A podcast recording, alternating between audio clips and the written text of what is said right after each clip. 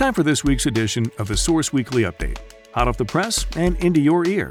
Every week, found wherever you get audio. Time now to take a look at a couple of the highlights found this week on the Source Weekly's website, bendsource.com. First up from our news desk, first shipments of COVID 19 vaccine expected in Bend by Ashley Moreno. St. Charles Health System expects to receive its first 975 doses of the Pfizer BioNTech vaccine on December 17th, with vaccinations expected to start December 21st, according to a December 15th press briefing. All 975 doses will go to St. Charles caregivers, and the state will send additional doses within 21 days when the second dose is needed.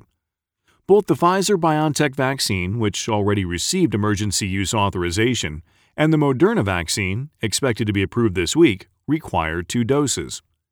The Oregon Health Authority recommends hospitals prioritize staff with high COVID 19 exposure risk and those people critical for maintaining hospital capacity.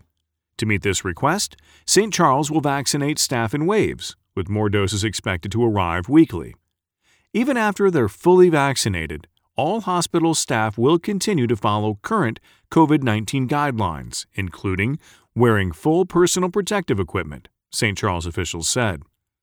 The U.S. Centers for Disease Control and Prevention's Advisory Committee on Immunization Practices recommends first vaccinating healthcare providers and long term care facility residents in what it calls Phase 1A of the vaccine rollout. It then recommends essential workers, people with high risk medical conditions, and adults 65 and older to follow. St. Charles doesn't expect to begin vaccinating most Oregonians until late spring or early summer 2021. Across its four locations, St. Charles medical staff approaches 800 people. The health system will bring caregivers from locations in Redmond, Madras, and Prineville during paid work hours for vaccination in Bend. An internal survey conducted by St. Charles indicates that over 90% of medical staff would elect to receive the vaccine when available. While it cannot legally require people to get the vaccine, St. Charles will encourage all staff to do so. The very first Pfizer BioNTech vaccine shipment arrived in Oregon at Legacy Health on Monday, December 14th. Most registered vaccine providers in Oregon are expected to receive the Pfizer BioNTech vaccine over the next two weeks, with additional shipments expected on December 22nd and December 29th. In addition, deliveries of Moderna's vaccine are also scheduled for December 22nd and December 29th, pending U.S. Food and Drug Administration emergency use authorization. And finally, Governor calls special legislative session by Nicole Vulcan. Oregon legislators will meet at the Oregon State Capitol December 21st for a special one day session aimed at tackling wildfire relief and the impacts of COVID 19.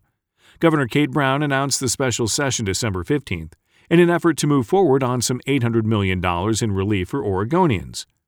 Included in the governor's budget priorities is aid for tenants and landlords, funding for vaccine distribution and contact tracing, wildfire prevention, and community preparedness, and support for reopening schools. Stated a release from Brown's office. The session is also expected to address economic relief for small businesses and restaurants. Housing advocates have been calling for Brown to convene a special session before the end of the year to address the pending end of the state's eviction moratorium, set to expire December 31st. Among the proposals to help struggling renters and the landlords who rent to them is one that would create a fund to help landlords recover unpaid rent.